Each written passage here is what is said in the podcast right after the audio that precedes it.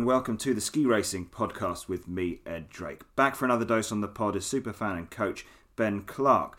Only one race to look back from this weekend, and that was the men's downhill from Kvitfjell, Norway.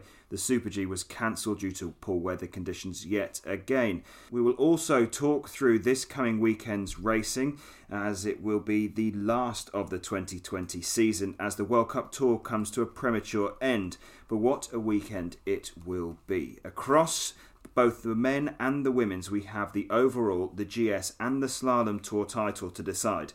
Ben, after a disappointing weekend of racing, how much are you looking forward to this one?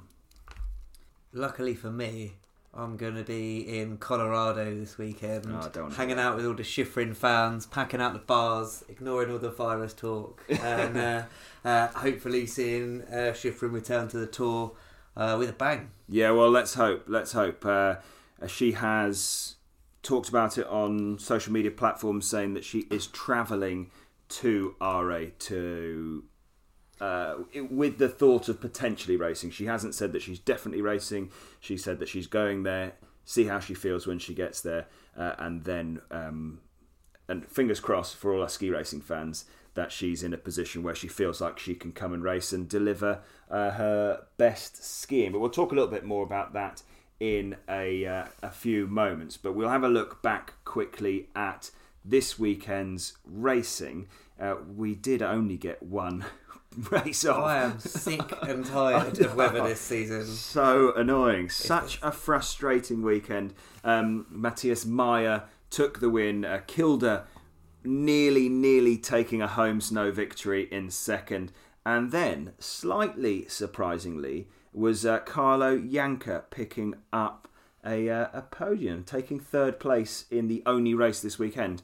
Um, I just want to do two seconds of gloating uh, as I did manage to call uh, Mayer for the win. Those of you that are jo- have joined in with our um, pick the ski racing podcast predictions league, um, Malcolm Erskine and I both picked uh, Matthias Mayer for the win. Actually, Malcolm picked last week's second place as well, so he's racking up the points. Uh, and a very good shout for Ross Eaglesham, who managed to choose Janka, the only man or woman that wrote into the pod, tweeted in at us, uh, and picked Janka. So there was only one person that picked up a single Janka point. How did Luca and Marcel do? Uh, Luke and Marcel, no points, nil point. Uh, although that they're in some esteemed company because the vast majority of people that, that joined us in with our pick predictions picked Feuz for the uh, for the win, and he finished just off the podium in um, in fourth place.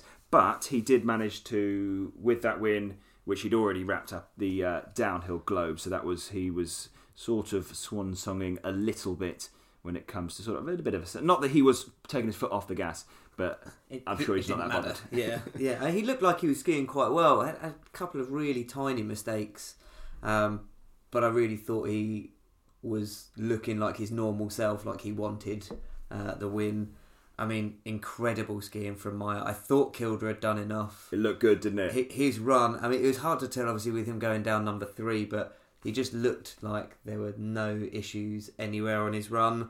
And it goes to show that Mayer coming back from his little bout of flu pre uh, coronavirus, yes. um, uh, breaking out all over the place, he, yeah, he looked back to the, the form he had winning Kitzbühel. It was um it was a, certainly a weekend for no mistakes or a race day for no mistakes on that pitch. Like that top section actually makes that racetrack without the top section. When they have to lower the start it's a full tuck fest and isn't that exciting. That thankfully that top section was uh, a little bit tougher than it has been in previous years so it actually brought out a little bit more racing. But there was absolutely no room whatsoever for a mistake down there It's really tight, isn't it? Yeah, For a downhill, it look it looks really tight. Although there's not maybe the the kind of narrow gaps that you get on the the marquee names like Kitzbühel and, and Wengen, but the the turn shape just looks so much tighter than some of the other races most of the way down. Obviously, you've got some gliding in there as well. It, it seems like I was watching it, and for a change this year, the snow wasn't terrible. You could Yeah. see where you were going. like the It only was winter quite race we've had for so Um, long. and it, it just looked like a brilliant race all round. Like it had something in it for everyone. Yeah. The snow stayed firm enough. There are a couple of gates that got a bit bumpy, but really not anything. Nothing ab- that- abnormally bumpy. Yeah, exactly. And yeah, I, I really enjoyed it. I was so angry on Sunday morning when I, I woke up and started getting alerts through that the start might get lowered, and then it was cancelled. And it was definitely the right call based on the conditions. As you know, saw the videos of the uh, officials saying it was cancelled and why, and you could see everything blowing around in the background. Yeah, and really rain, Super the G rain in on the bottom section. I think that was the killer. The the local organising committee had worked tirelessly through the evening. They wanted Kilde to to race and to try and take the title and help him out with the uh, globe, with the overall globe. But it was it was too much. That rain, as soon as the rain kicked in on that lower third, it just meant that it was much too dangerous to run. And in reality, they made the right decision. But by cancelling that race, it meant that Caviezel took the Super G title, uh, and then Kriechmayr was second by uh, I think it was three point two or three points. I can't remember exactly. I haven't got the, the list in front of me. And that also meant that Kilde had to settle for third place on the uh, in the Super G Tour title. And actually, it turns out that that is only the third person to ever win the a Globe, having never won a Super G World Cup in that season. So he Caviezel was a man who was consistent from start to finish, picked up podiums, never had a dull weekend. You know, we saw Kilde, who will be absolutely ruining that uh, DNF in Hinterstoder a couple of weeks ago. Yeah, well, we said at the time, you know, he was going for the win. He had the overall in mind, and he wasn't just going to get down to get more points than the likes of Pinturault. But that, you know, skiing in the soft snow and nearly cartwheeling over the front of his boots has, has has really come back and, and, and cost him when Caviezel, as you said, has been remarkably consistent all season. Um, as has Kriechmayr. Obviously, he's got the the wins in there as well, but he has been there or thereabouts a lot of the season. Yeah, exactly. But I think it's a real shame. And I was like you, Ben, so frustrated, absolutely livid when I turned on the telly and I got I got the notifications that we were delaying the start and that we were going to lower the start and then ultimately to then cancel the race. Um, I totally understand them cancelling a race due to poor conditions, and it was the right decision in terms of from a safety perspective. But we've got to start thinking about whether we have reserve days. How can you? How can all these athletes go all that way and not? Ha- I- feel like the reserve day is. Um, you don't even have to. You, you can make a decision at the beginning of the week whether you're going to use that reserve day. So you're not necessarily waiting, making athletes wait until the Friday to decide whether, all the all the Sunday to say that actually we're going to race on the Monday. You could make that decision. The forecasts are relatively.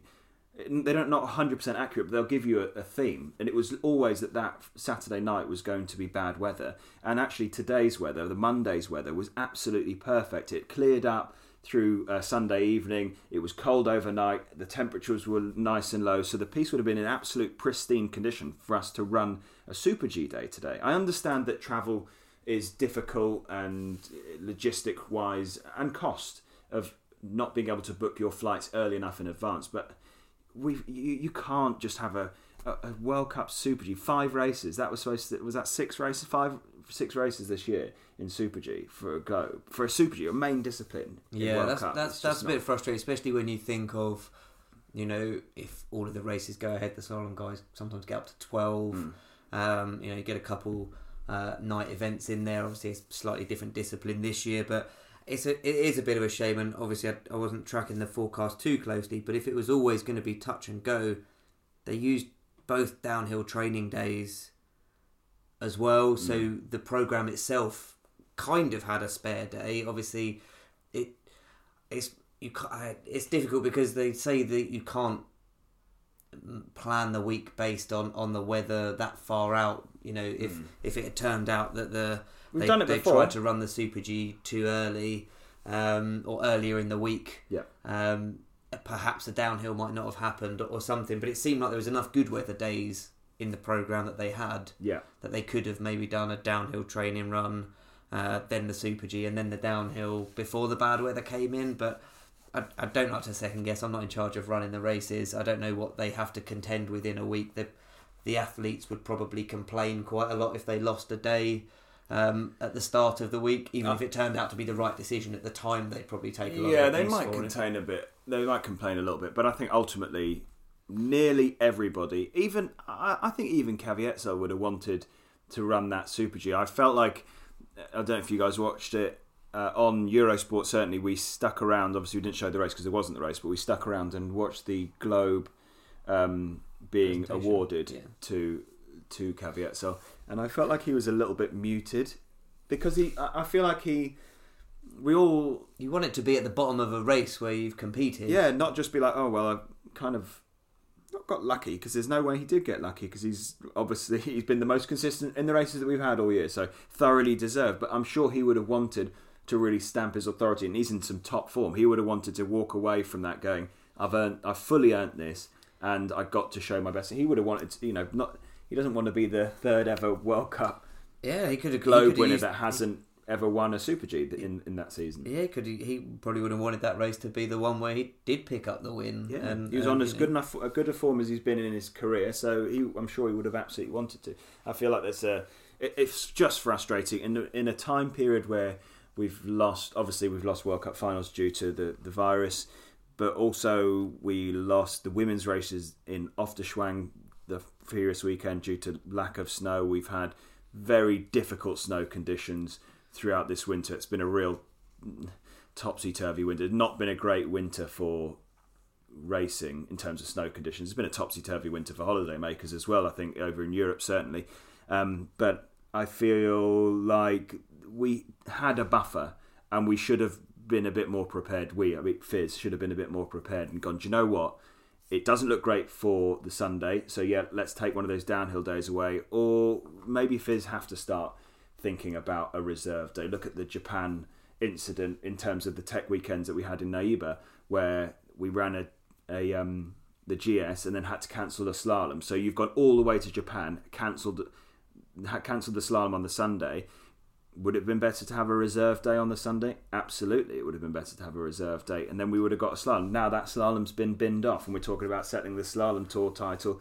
Um, there's two points between Kristoffersen and Clement Noel over the slalom globe. So these races matter. It matters to the sponsors. It matters to the racers, and I feel like I don't know whether you because we've gone a long way for one race. You know, Japan is a hell of a long way for one race. Book or. Norway, in terms of you know, we've come back from Europe. We've gone over to from Central Europe. We've gone over to Scandinavia to come and to do one day's racing, th- three days worth of competition. I feel like it just needs to needs to be a little bit better planned because it's just too much. I feel Yeah, but maybe I'm just a bitter fan because I wanted to see some racing. Yeah, I mean, to be honest with you, I'm of, of the same mindset. I'm just angry because I haven't seen any any racing uh, anywhere near as much racing this season as, I, as as I'd like.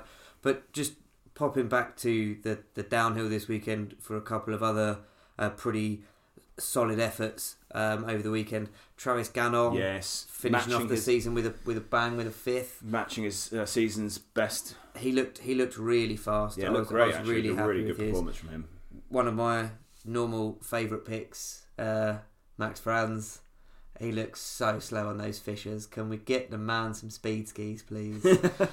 um, that, He's had a tough year, That was really upsetting. I mean, he, he is coming back from injury, but he, He's- I mean, he's been he coming back look, all season. To he be didn't fair, look like he was doing anything wrong, and come the third split, he was two seconds down. I was I like, think oh. for, for him, he's probably one of the only people that's actually quite happy that the Super G was cancelled. he He's just wants to get rid of this season, put those skis away, take a couple of Yeah, weeks off, and start again. Get him, get him, get him something else. Come on, he's Austrian atomic. Sort him out.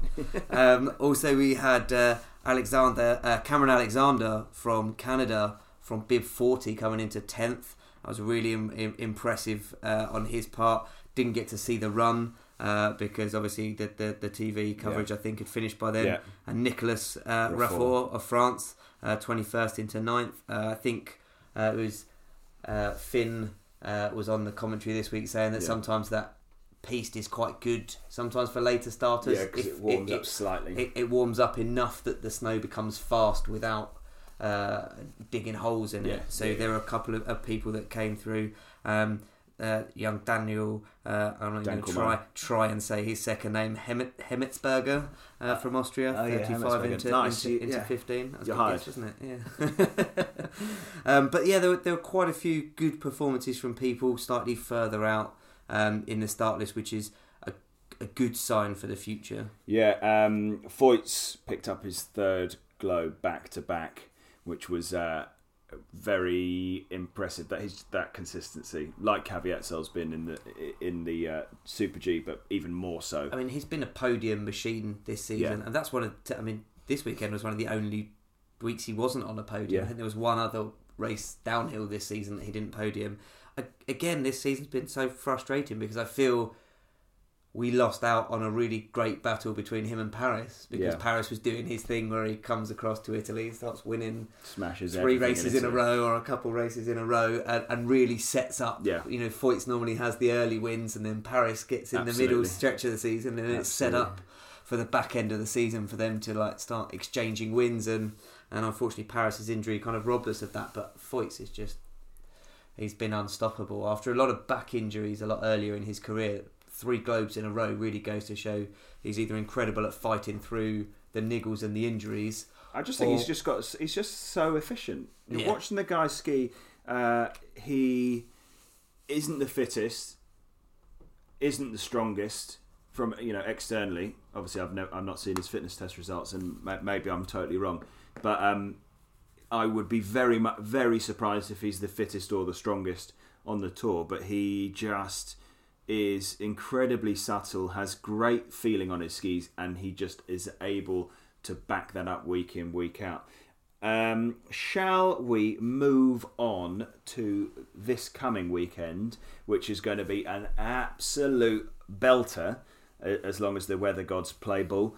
Uh, fingers crossed for that. So the women are racing Thursday, Friday, Saturday. The women race parallel slalom on Thursday. They race a night GS on the Friday, and then they finish off with a slalom on the Sunday up in Åre, Sweden. Uh, whilst the men race in Kranjska Gora, Slovenia, sup- um, giant slalom, sorry, on the Saturday, and slalom on the Sunday. Like I said in the intro, there are on both the men's and the women's sides. We're looking to settle the slalom globe, the giant slalom globe, and the overall globes are still up for grabs. It's going to be absolutely nip and tuck. The plus side of having no races all season is everyone's still really close on the points. Absolutely. Absolutely. So there are 300 points on the women's side up for grabs, and on the men's side, only 200 points, obviously, with two races versus three races. The women's overall, Brignone leads by 153 points over Shiffrin, um, who's in second place still after having a, a few weeks away from the tour, and Vlhova is in third. She's 189 points back, so technically all of those women can still take the title. Uh, so, what are your thoughts, Ben? We've got yeah three races left, 300 points up for grabs. Where is your gut in terms of what we're going to see from Shiffrin, if we see Shiffrin at all? Yeah, so she said she's going to return to the tour, which is, I think, a sensible decision in terms of don't say I'm coming to race and then decide to pull out because Yeah. that will, you know, a lot of a lot of her fans will be really excited and then really upset and just and and also for herself. keep expectations on the down. yeah, and also for herself, she has no idea how she's going to feel uh, turning up, getting ready to race, um, and then actually turning up on the day. You know, her dad was such a like big part of her racing career. It may well bring on a whole nother set of emotions she hasn't had a chance to uh, deal with yet. So, if she skis, you know, we've said over the years if she, when she skips races for you know long term uh, kind of health and fitness reasons, she doesn't like racing unless she thinks she can win. So if she's coming back with that mindset, everyone be on your game because she's not going to just turn up and and have a gentle ski. She might not be her, at her absolute best, but she will be giving it her absolute Yeah. full if she is there to race. So if she decides to race, I think we're going to see a Shiffrin contending for podiums. Obviously, she wants to win. Um, but after a few weeks off, she might be a little bit rusty while everyone else has been churning out races on the tour. You know, Vlhova and Brignone haven't exactly missed a step in those last few weeks. No. If anything, both their games have, have got even better in the last few weeks. Um, but it would be great if Shiffrin does race. It would be a bit of a not a dance group because Brignone has been incredible this season, but it would be a little bit of a a downer if, if the season finished without Shiffrin having another race because she was in as as usual pretty exceptional form. Yeah, I, I, I totally agree. Shiffrin talked about in, I'm not sure if you guys saw it, um, we retweeted uh, a bit that Shiffrin had put up on social media saying that she's done a bit of skiing, she's done a bit of training, she struggled a little bit with the sort of longer concentration. You know, she's been able to do a few runs before it, it becoming a a little bit too much from what she's from what she's put out on social media. So um, I think the only way that Shiffrin will race this weekend is if she has the um, the form and feeling that she can challenge for wins, but also if she has um, the I'm trying to find the right words for it, the mental strength or the the ability to put everything into this competition because that's what she has been doing her whole career is just bringing out her best performances. And I don't think we'll see a Shiffrin racing if she isn't able to push how she needs to push because that's just not who she's about. So the overall is absolutely wide open. The slalom and the GS titles are pr- the GS titles are pretty close. Brignone leads Vlhova by 74 points. Shiffrin is 93 points back, and Bassino is uh, 98 points back with 100 points left on the table. It looks almost done and dusted. You're looking for a mistake from Vlhova, uh, from Brignone, sorry, um, to leave the door open for uh, a sort of turnaround in the giant slalom tour standings. Yeah, I, I mean, would you say GS is Brignone's best discipline? Like this year, she's been don't such know. an all rounder. Like, yeah. Going into the season, you probably would have said that was her primary discipline, but uh, pressure does incredible things that to, to people, and I think Brignone will be feeling the pressure. I really think she will, uh, and she's come to this season a, a bit under the radar in reality because you t- think about the women's tour and you think Vlhova and Shiffrin started the season. Do you talk about Brignone? No, not really. You talk about Holdener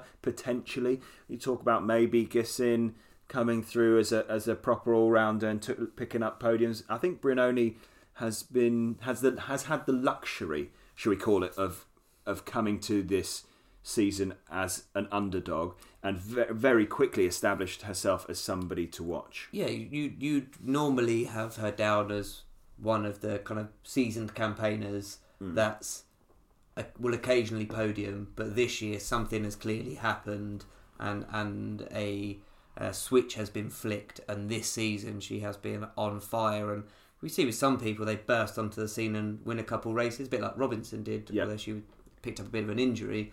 Um, but we, we see it every now and then. People burst onto the scene, win a couple of races, and then all of a sudden, the spotlight being on them week in, week out, suddenly makes it so much harder Yes. to continue to do it. Whereas Brignone seems to be having an absolute whale of a time Yeah. being the centre of attention, being asked Yeah. all the questions, and she just looks like she loves It- racing. Yeah, and it looks like those that little bit of uh, sort of all of a sudden having a bit more attention to you for some people that actually breeds good performances, and I think that's bred good performances in her.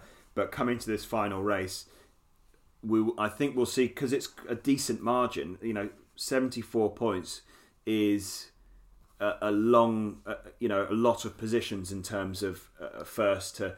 I guess seventy four points has got to be down into the twenties in terms of a position for that amount of points. So Vlhova will have to win, and Brignone will have to be outside the top twenty, let's say, uh, roughly. So it's I don't I don't believe Brignone is going to throw that much weight, but we will see how how she holds up to a real, real, real intense pressure that will be on her shoulders come uh, Friday's night. GS. I mean, that's going to be fun. I love a night race. I mean, yeah, I, lo- I love night races. It's pretty. It's, it's surprising the parallels are uh, a daytime event and the and the GS is a, is a night event. But Um, I used, I raced a, a night race. Um, it was when when the British team used to be based out in Lofer, and we raced just close to Aust- uh, close to Lofer, and in just over the German border. I'm struggling to remember the name of it, but we raced night GSs there. I absolutely loved it. But the first three turns were in the dark. didn't have enough. Didn't have enough floodlights. No, so there was like one beak, one sort of main light at the top, which was by the start, and then the actual sort of lights down the side didn't start for another like 40, 50 meters. So you're tucking out, pushing out the start gate with a bit of light behind you, casting a shadow as you're trying to skate, and then all of a sudden you do two turns properly in the dark. Uh, and then you burst out into the uh, floodlights again. So you need a need a piste bash with its lights on at the top behind you. I, I don't like, think. like I, the think way. I think the Scandies are a little bit more set up to. Uh, I think I think Åre probably got a little bit better, Yeah. uh, a, a little bit better preparation for that. Um, but obviously, like that that piste's nice. We obviously we had the World Cup finals there last Yeah. year. Will it be the same piste? I didn't Yeah. didn't see any floodlights at the World Cup finals, so I don't no, know. no, it We're would the same piece. Um, but you know, there's a lot of people that can take points off each other. You know, now that Robinson is coming back, and and Luke probably won't let us forget that he did pick uh, Robinson last time the Luke who? ladies race. Yes, L- Luke who? Never heard of him. Luke, that- guy who came last this week, um, joint last with Marcel. Um, um, but there's yeah, there's lots of people in there that can can take points. Obviously, one of my favourites, Tessa's. Tessa's back. She's back. She's been racing some Super G. I've actually just Um, put her down for your picks now. You, No, now there are points involved and standings. I have to take it a bit more seriously now. Um, obviously, but first up, so the, the that's Friday evening for the Giant Slalom. Parallel Slalom is first up, and that is on the Thursday. I'm not sure why we're why, why it's going to be Thursday. I'm not sure what the reasoning behind it being Thursday, Friday, Saturday. Uh, I guess that's down to Åre when they want to have stuff um, uh, taken over the mountain, maybe. But so this parallel slalom who knows? We've not had a parallel slalom this year, uh, so it's a bit of a shot in the dark. But as I got the most points, just to remind you, uh, Ben, From this from one, this yeah. one race last weekend, um, you are able to go first. Excellent. Um, in that case, I'm picking Vlhova. Um, so she's virtually unstoppable in parallels. Um, Um, yeah, it's you can't really see anyone else beating her up unless she makes a mistake because she has been historically dominant Yes. in, in this format, so to speak. um, Um, so yeah, you're right. That's my pick. Uh, so I am going to have to try and say somebody relatively smart. Uh, I'm going to go Liensberger. So those are that's my for the PGS, P, PSL. Sorry, the parallel slalom. Uh, that then leads us back to what we've just been discussing for the giant slalom.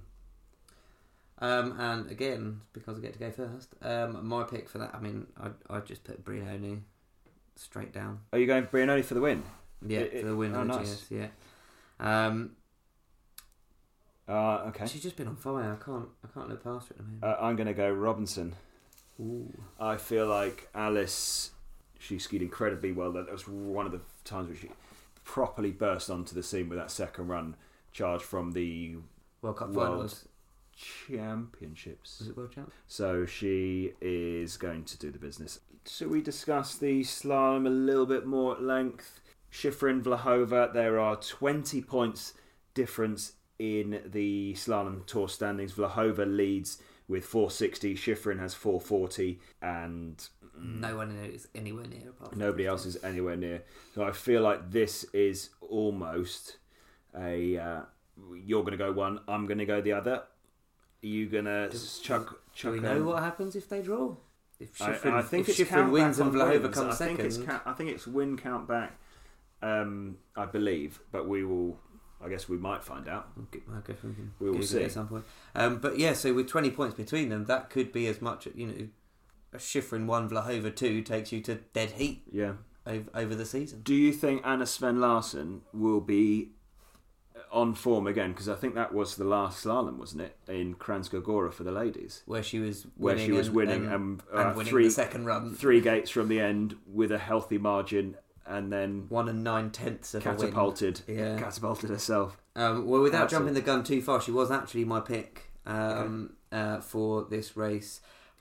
This is one of the not, it's not. She's not an outsider, but realistically, you would be looking at Shiffrin or Vlhova for the win. But I just thought she was on such good form, and providing that hasn't knocked her confidence too much, You're to go. she should still be uh, skiing that well. And Yeah. she seems like it's the been a kind while of though, hasn't it? Now it's been like th- was it been three weeks?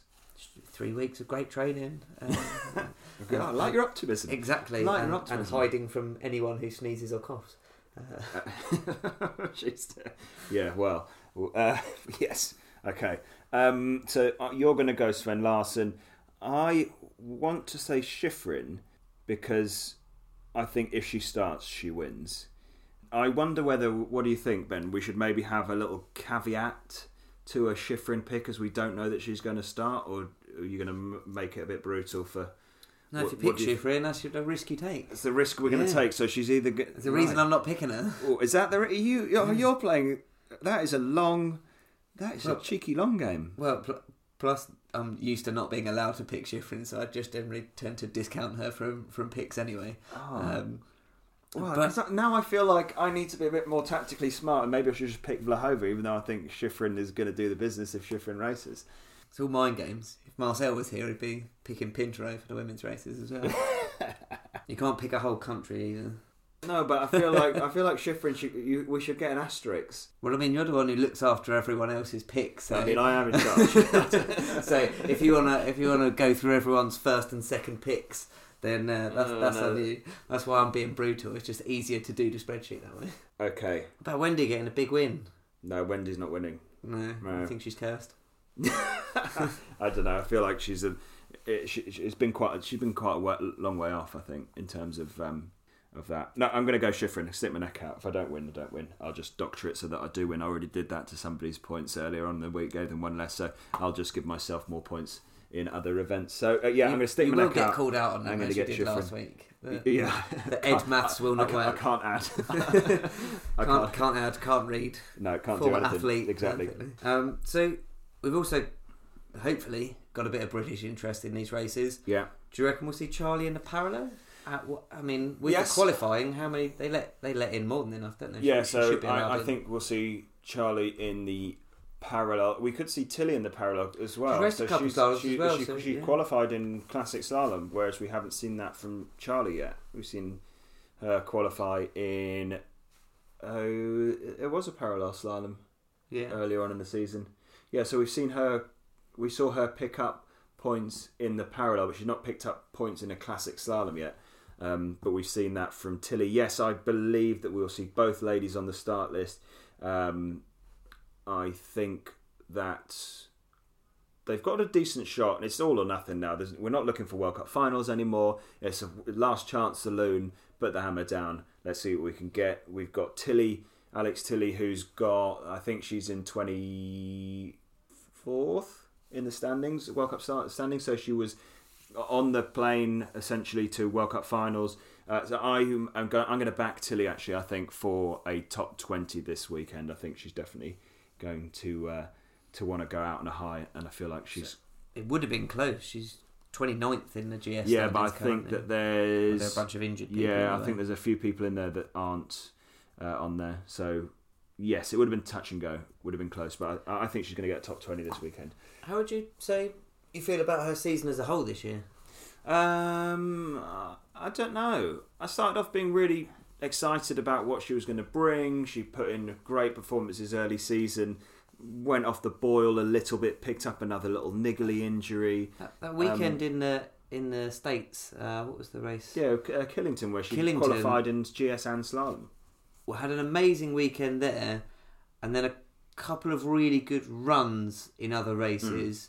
But I, th- I thought after Killington, her season was really going to catch Kick fire. on. But like you said, she's had a, some niggling injuries along Yeah, the way, which are niggles. so frustrating when you have results like those. You Yeah. really want to kick on, but you know, it's it's been a solid season. I th- think if you think back to last year, we were saying she just needs to put two runs together, and she has done that a couple of times Yeah. this year. Maybe not quite as well as she Yeah. can, but definitely an improvement. Yeah. Although because of that Killington result, a bit like we talk about with Dave sometimes, Expectation result- becomes yeah. of one incredible result, and all of a sudden you expect it every week, or even the same amount of improvement. Every Well, yeah.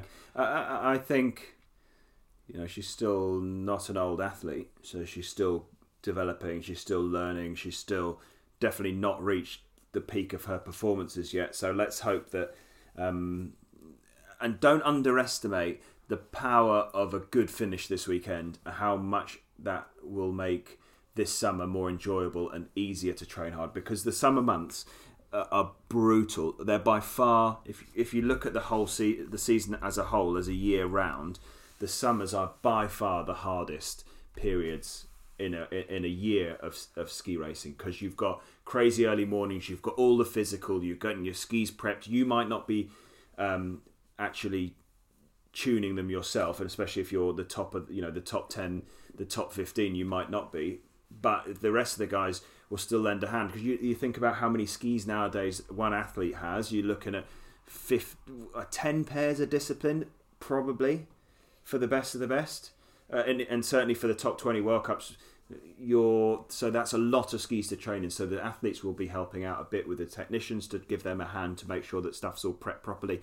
Uh, and then the hours are long. You're up at crack of dawn if you're staying in Europe, traveling around the glaciers. You're up on first lifts. You're hitting hitting the lifts at five o'clock in the morning to be training at sunrise to make sure you're getting good hard training. Or you're down in South America training crazy long days because you're looking to get in volume. So it makes such a big difference how you finish the season to how you go through those brutal summer months. So I, I think that we're going to see some good performances.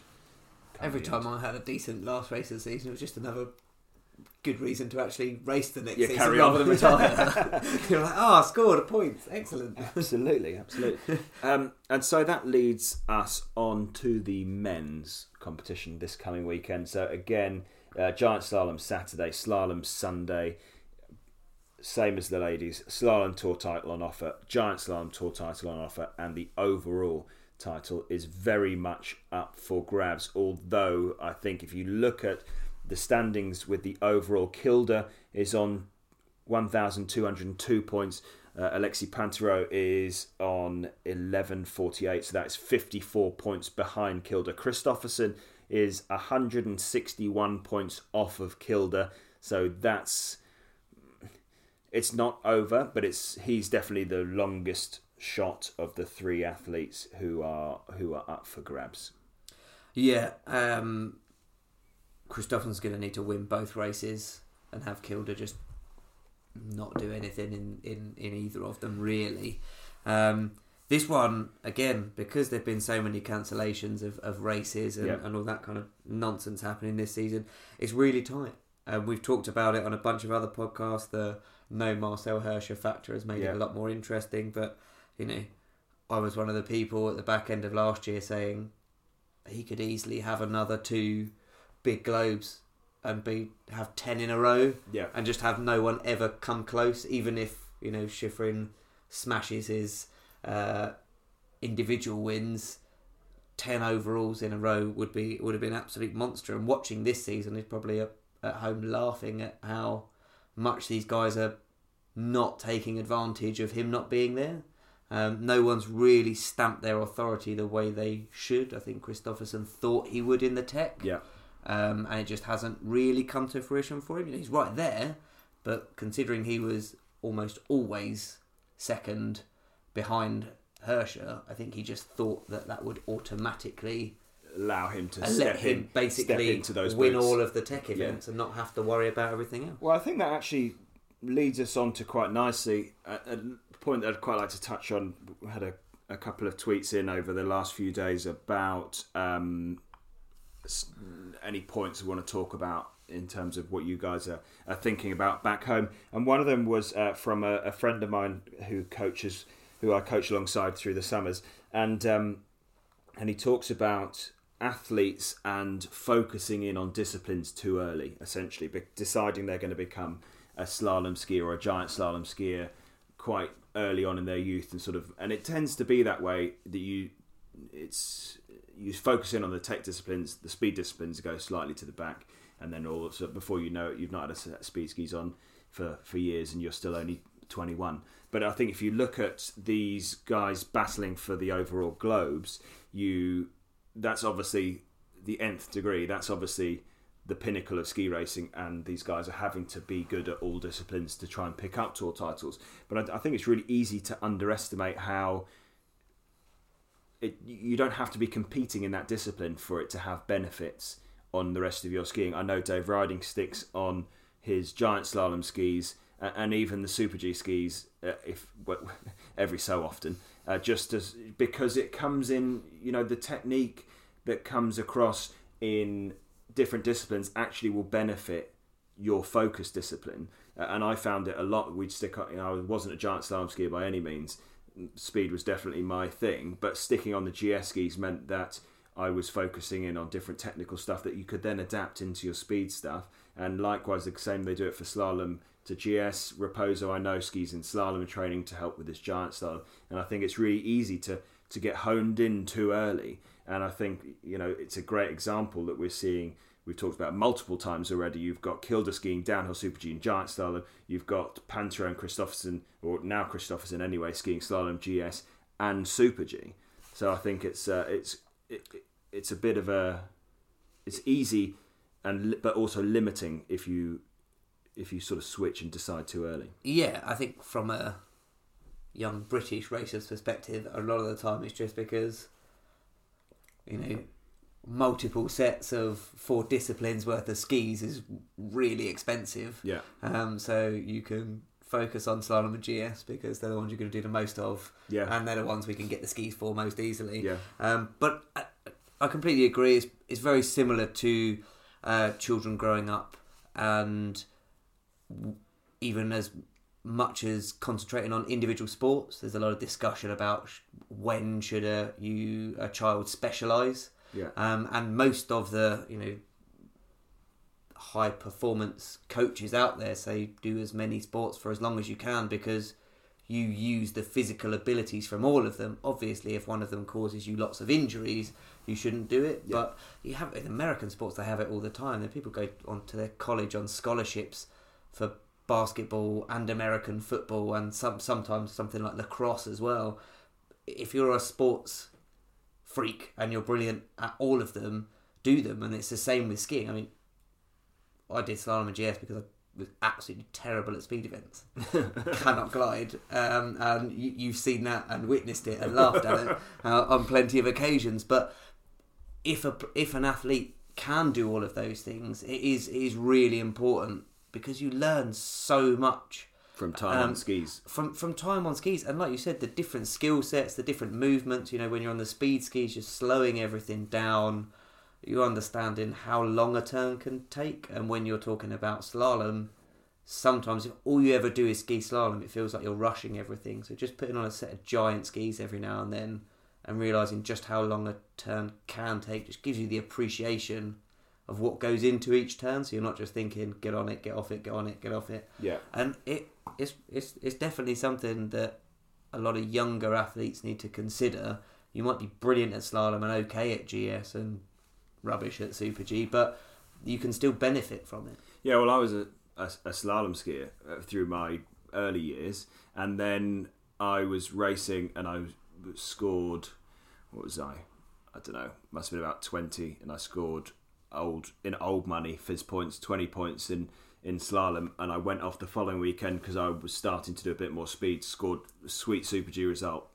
Was just off the podium Europa Cup and and that was literally the one of the last times I ever put on slalom skis. Basically, they went right. You can ski fast in a straight line. We'll put you in, and, and that was the end of my slalom abilities. But my best World Cup result came in combined. So then that's uh, something I'm quite proud of that that we can do it. That that was possible in terms of being multidisciplined. And, and but I think it is super important for athletes not to get too uh, blinkered into performing in only one discipline and look at how that is now becoming you take it to the pinnacle of the sport and these guys are doing it. They're skiing multiple multiple disciplines all of the time. So we will now move on to the giant slalom uh, competition on Saturday.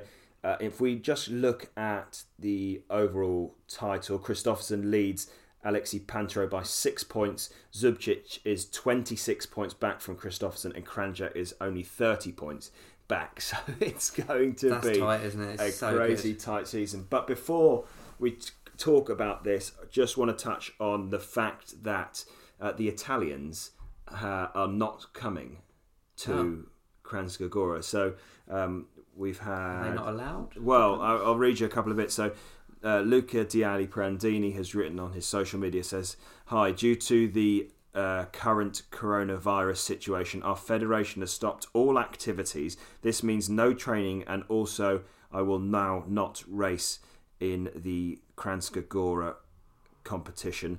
Um, that was posted on Leif Kristian Haugen's uh, Instagram account, and Leif Kristian says, uh, "Sorry to hear that. Uh, The World Cup's not the same without the Italians at the start." He then goes on to say, uh, and it's a little bit long. Um, so this is. Uh, Leif Kristian Nesville Haugen's view of the whole Corona things, and he says at FIS Alpine, if it's not safe for the Italian Federation, uh, Italian Federation of uh, of Sports, um, for them to come, why is it safe for the rest of us? I mean, honestly, I want to race Kranjska as one of my favourites, but to get to the next race, we all have to either drive or fly through the affected area. Italy is not the only affected area in Europe anymore, and after having raced down here, it's most likely I would have to put myself in a 14 day quarantine in a hotel when I get back home before I can see my family and friends, according to Norwegian Health Authority.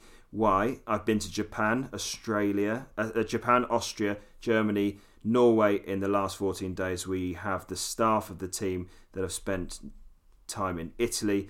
Not afraid to get myself sick, but I wouldn't want to give this virus to my grandmother when I come home. Just some thoughts. Um, and that's the end of his um, Instagram. So, the Italian Federation of Sport have decided that they will not be, the Italians will not be competing uh, in the men's races, but Brignone is racing, uh, is on the start list in the women's competition. So I'm not really sure where that differentiates. Um, but what what are your thoughts? Probably because De Aliprandini is 13th in the GS standings uh, and Brignone is first in the overall standings. Is probably where that decision comes in.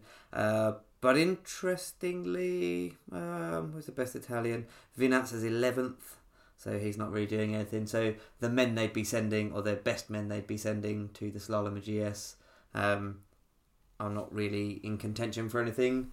Um, it's tough to say. Italy is one of the places where there does appear to be a, a, a problem at the moment with coronavirus in terms of they are closing down resorts because of it Yeah, um, for for the for the next period next short period of time. But how many of their athletes are actually have actually been there recently? You know, they've been as as Nestvold-Haugen's been saying, they've been all over the place uh, with the World Cup. So if people haven't been going back home, are, are they at the same level of risk? I I don't know. I mean, it's down to each federation. If FIS put the race on, yeah, it's up to the federation to say whether they want their athletes to attend. yeah, And then it's down to the athletes themselves because the Italian team could say, no, we're sending people. And Aliprandini could say, I, I just want to stay in a little bubble for a little while and make sure I don't get ill. yeah. Um, it's it's really difficult because it is a huge media storm. Yes, it's clearly an illness, but there's also quite a lot of controversy about how bad it is in comparison to other illnesses that are far more well known about. And yeah, everything we seem else. to have getting both ends of the spectrum, like it is in life. Seemingly these days, you're you're always at one end of a spectrum, and then whichever end of the spectrum you're at, you're then uh, you have a, a a load of people giving you abuse for being either that end or the other end. So I feel like um, I don't I don't know where I stand on it. I f- I don't I feel like the world has to keep going. You said gone mad. Um, Well, uh, I wouldn't quite be as uh, quite quite as brutal as that.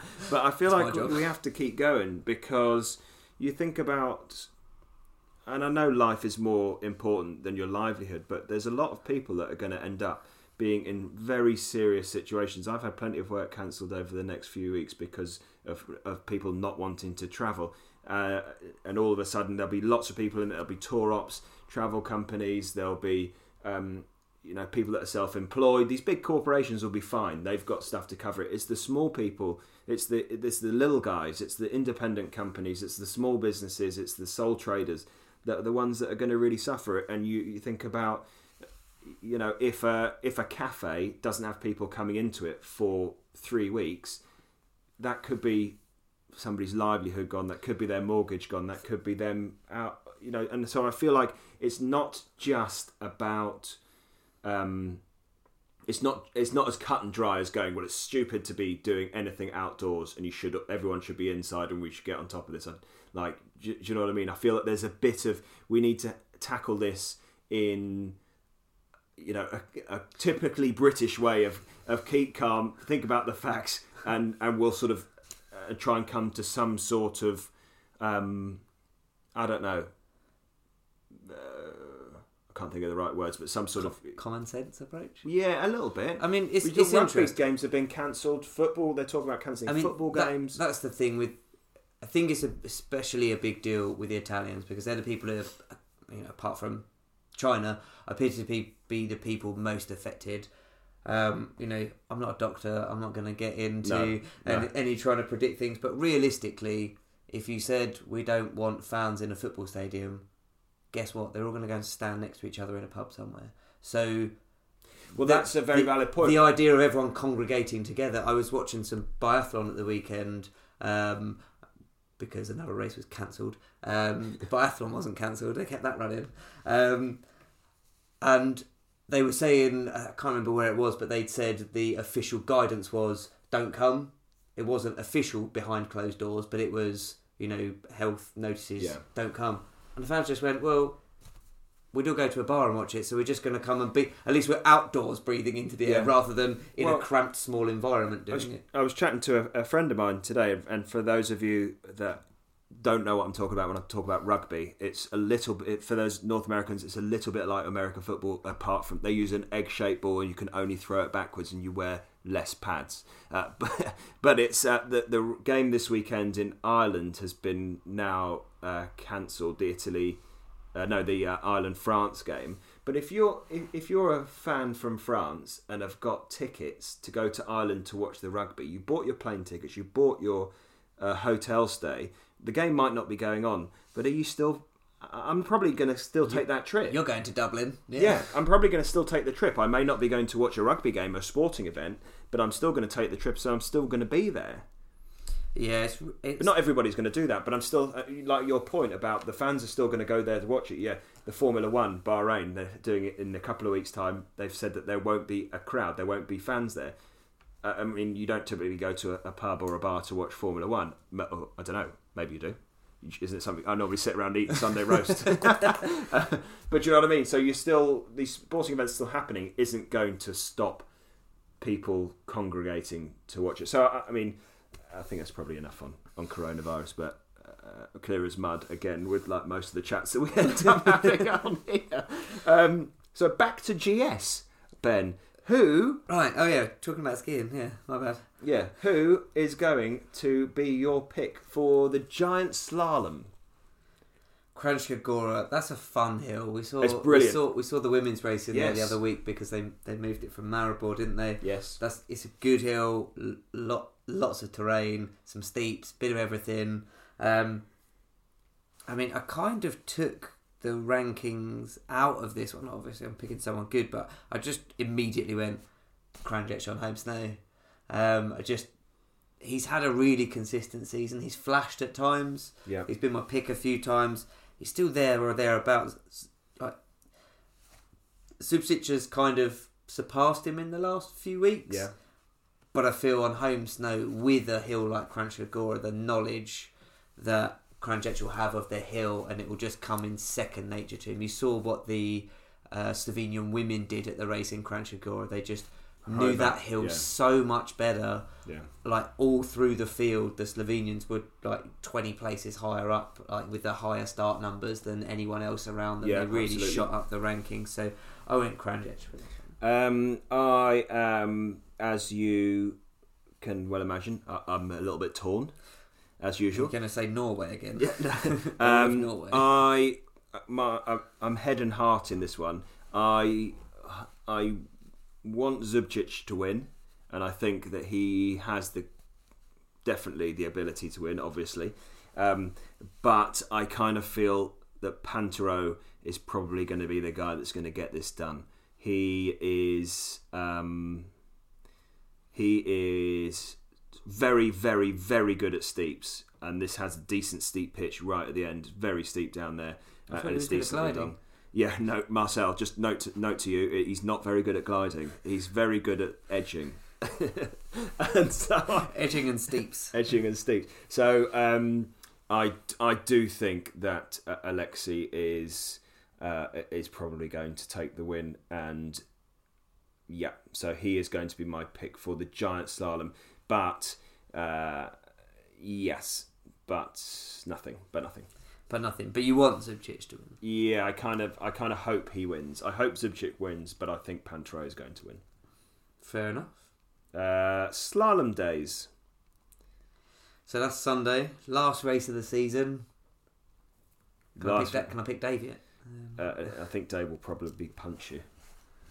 Oh, fine. All right, I'll, I'll go for the uh, way more predictable uh, pick instead and go with Clement Noel. hmm I think that is probably where my money would have been. Uh, I don't think Pinturault is going to get this done in the slalom. I'm uh, in terms of the slalom standings. Uh, Clement Noel is two points back from Kristoffersen. So I'm not who- picking the favourite. Of these yes. well done, you. Uh, so I think I, I am going to. I'm going to go Daniel Yule. I think Daniel Yule's going to get this done uh, on slalom on the Sunday. Um, I think that we've also got British interest in both events. Uh, Raposo's coming back from uh, another little injury setback. Uh, will want really want to finally crack this top thirty. Has he had a bad back? He's hurt his back. Yeah, he crashed in Kranjska's- training. Kranjska's not great for a bad back. Yeah, there's a If hell of a lot of terrain. If it's if it's icy, There's a if hell of a lot cold, of terrain there. that's going to hurt. Um, Um, but last race, last race, all or Go for it. Charlie. You know, Yeah. you've, we've seen we've seen points uh, from the Brits. We've had a bumper season from a British perspective. Uh, sorry for those of you that that aren't Brits, but we've had a bumper season for the Brits. We've had Alex Tilley scoring points. We've had uh, Charlie Guest scoring points. We've had obviously Dave scoring points. Now Laurie Taylor started to score points, and we're just waiting on Raposo to come and join the points party. Uh, sounds like a fun party. it's a great party.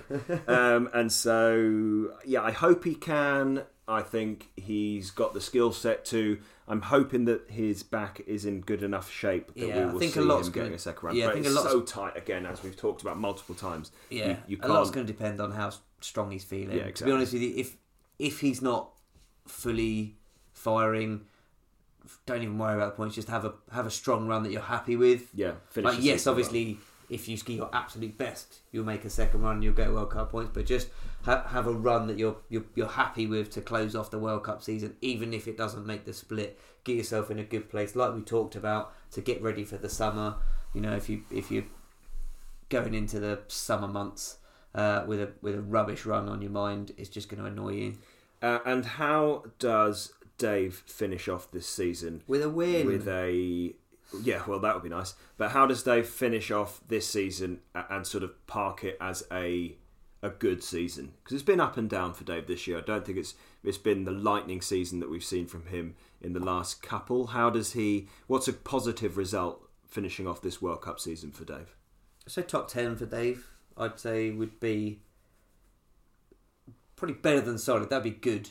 You'd be happy. Would you be happy with? with if, I was Dave, I would be Yeah, happy. I mean, if I was 10. there, I I'd be happy with I- the top thirty. So um, no, but if in terms of in terms of perspective, now we talked about how the how good performances allow you to expect better results. But for you as a fan, what will you be happy with? I, I'd be happy with top ten. I mean, we've seen Yeah, some I- ones I this season where it's been agree. kind of fifteen to twenty, and when it's fifteen to twenty, you feel a little bit like Deflate- he's left something def- on the hill. yes. Um, even if he hasn't, it might have been that there was a mistake in there. Not Yeah. that he's he's been holding back by any stretch. But you, when it's fifteen to twenty or anything further back than that, I I feel like there's there's more from Dave on, and he probably won't be happy. Obviously, we know he's capable of podiums, but to round off the season, if he can get in that top ten, that's that's a solid effort. If he can push it in the top five or a podium, then we'll all be dancing in the streets again. Exactly. Um, but yeah, I, th- I mean, he's capable of it. He knows the hill as well. He's raced there a bunch of times now. He's got nothing to fear of it, and it's just it's so hard to tell. It's been such a stop start season for everyone. Um, but I, I think Dave Dave can have a strong result and, and round it off.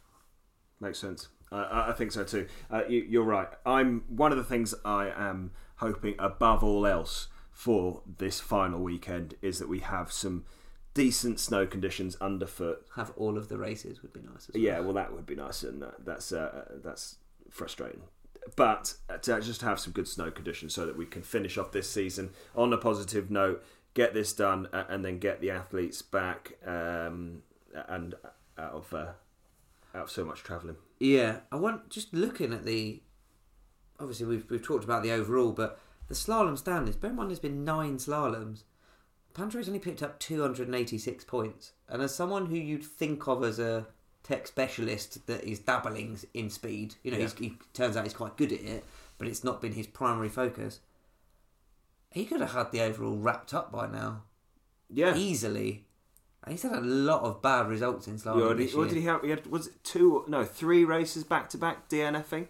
Didn't he have two straddles and a two straddles and a uh, and just a, an inside or something? I can't remember. Something. Yeah. He basically, I, I'm sure it was three. It could have been, may, may have been only two, but I think it was three that he had DNFs. And you just you can't really afford DNFs now. Look at look at Kilde in terms of the overall, and obviously the Super G Globe. One DNF has been the difference between him taking an, the overall Super G Globe Yeah. and probably, in all likelihood, losing out on the overall because Pinturault is 54 points back in the overall.